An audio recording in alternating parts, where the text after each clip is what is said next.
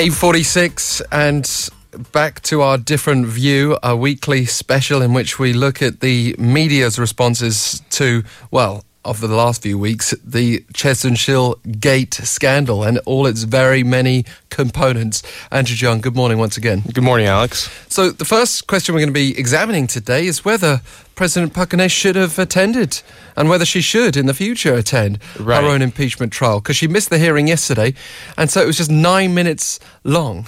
Right, and she apparently has no plans to attend the future session. So we'll see what happens to that. But um, I think the real question is like, does she have an? Like, she's not legally obliged to, I guess, attend the trials, but does she have a moral obligation or as a as the president does she have a some sort of other obligation to attend or other compelling reason to attend and yeah i mean and, i can only think of two main possibilities one being uh, that she might be taking legal advice from her mm-hmm. lawyers. Mm-hmm. Maybe they're giving her some instructions there. Uh, the other being perhaps that she's just scared of facing that kind of scrutiny, that public scrutiny, because the time when she did break her silence was in perhaps the more comfortable setting of the presidential office when she welcomed the reporters there on New Year's Day. Right, that was New Year's, and I think the media was very critical about that because she took a very long, I guess, she she took she was out of her shoes. She she she came out of her office and she called them all in and she spoke about you know what she thought about all these charges against her, and apparently she didn't take too many questions. She didn't let in the journalists uh, with their notebooks, so she she seemed to be, I guess, saying what she wanted to say was what the uh, criticism against her was, and and I'm going to refer to some of the editorials here, and I'm going to go to the Hankuk and um, it was again critical against Park's decision not to attend the constitutional court hearing. Um, it also said that Park has never clearly stated why she has chosen not to attend. We we can only speculate, as we did just now. But um, and why she plans not to attend the trials thereafter remains a question, according to this editorial. And it acknowledges that attending the trial is not is a right, not an obligation, but adds that Park should elaborate the reasons for her absence. So, just to provide a little bit of historical mm-hmm. balance, mm-hmm. the only mm-hmm. previous impeachment proceedings we've seen, Roh Moo-hyun, indeed, did not attend either. No, he didn't. And I think the lawyers representing President Park said that during the trials as, I guess, one of the reasons why President Park chose not to attend. But um, the charges against Park are far more serious. That's one major difference. Right. And um, I think we go back to the question on whether or not she has a moral obligation. And the Hangul editorial says that it concludes that Park has an obligation to expedite the Constitutional Court hearings to minimize the national uncertainty her presidency has recently created. So, again, this question about does she have a some sort of other than legal obligation to attend because she's she her rights and authority as the president might be suspended, but she still has some sort of obligation to her voters, her supporters, her to to the people to I guess you know maximize the national interest. Frankly, if she wants any chance of mm-hmm. gaining some momentum in terms of popularity for those uh, and among those supporters, a little bit of openness would would go a long right. way. Transparency, yeah.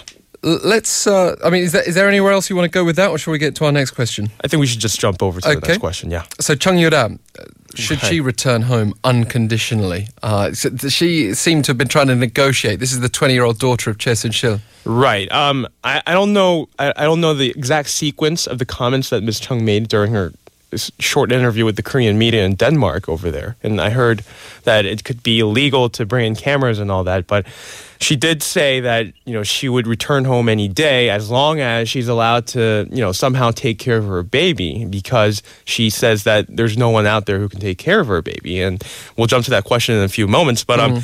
Uh, I, I, think the special prosecution that's investigating the case is looking into that possibility about how they're going to somehow bring her in. And I think it's more than likely that Ms. Chung will come home, you know, at some point. But um, whatever happens, I think Ms. Chung has a moral obligation. Again, this question about moral obligation, I guess, arises here as well, to return to Korea unconditionally because what she knows about the scandal will serve, in the long run, everyone's interest, I think. Yeah.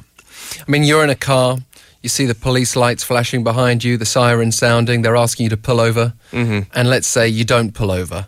That's immediately going to raise the index of suspicion in the in the right. police officer's mind. Right. That is the analogy I'm having in my own mind for Chung Yura because I'm not, you know, I'm not saying she's necessarily guilty of anything, but why flee to Denmark in the first place? That that's something that has to be dealt with.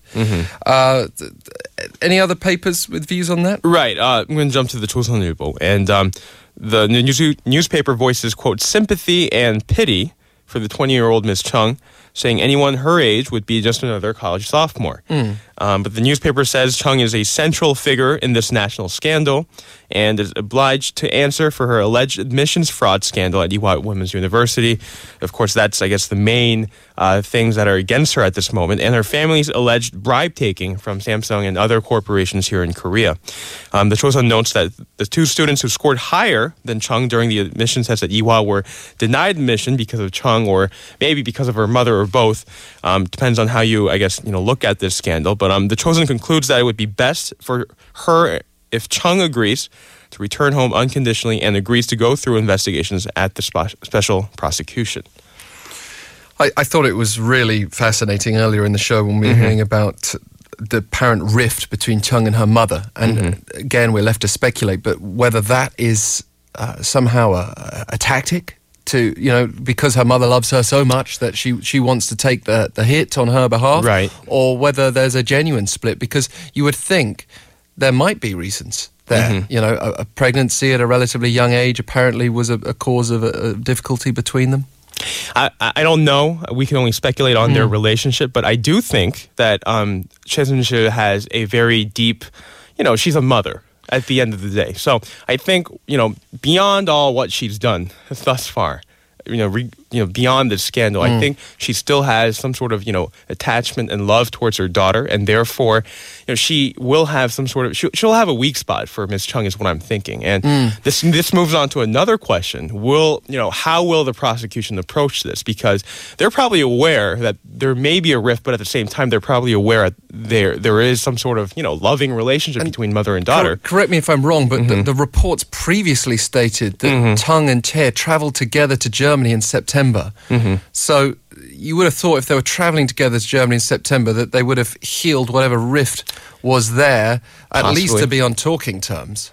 Right, and I- think they're on talking terms. I don't know. We would have to ask their lawyers um, themselves about what their relationship exactly is. But I think they're on, you know, normal terms. I think they're, the rift may be part of a, you know, any typical problem that may arise between mother and daughter. You know, you know, because Yeah. of and and the other thing is with this Ewha Women's University thing, she, she obviously didn't want to be at that university if she wasn't showing up at classes, and, and it kind of makes sense her version of events that her mother had had wanted her to go to that institution and um, she think, was refusing to show up at classes. Right, and I think uh, took, you know, she she's put in a lot of effort to make sure that Miss Chung somehow was allowed into the university. You know, this also brings my mind back, as I've repeatedly done during this scandal, to the uh, Korean Air nut rage incident because Heather Cho at the time, Right. uh, still now, is a mother and was put behind bars. And that was one of the grounds for sympathy, although she didn't get a lot of sympathy at the time. No. And I wonder whether Chung Yura, you know, having a, a young son, Right. whether that will play into things. Uh, Yeah, I mean, this question about what to do about her, you know, infant son, I think will be dealt by the prosecution. But you know, the prosecution has been pretty adamant. They're they're not willing to, you know, negotiate terms with Chung. But um, they've they've at the same time, you know, acknowledged that they will do their best to somehow bring her in. That would be the priority. If that means, you know, you know, somehow allowing her to keep custody of the infant, I don't know. But um, we can only speculate on that as well. But um, I think the the infant son will be another one of those factors that will affect how this investigation proceeds. And Andrew, you said that you feel, a- anyway, that it makes sense that Choi Soon-sil's feelings for Chung would be strong enough that it could influence her outlook. Do you think it could actually influence court proceedings? She is under trial herself, uh, knowing that her daughter's involved I- I and back mean, in the country potentially. I don't think the infant son would affect the court proceedings. Oh, sorry, I'm talking about but, um, Choi Soon-sil and right. Chung Yura. Do you think it will affect Choi Soon-sil's position in her trial?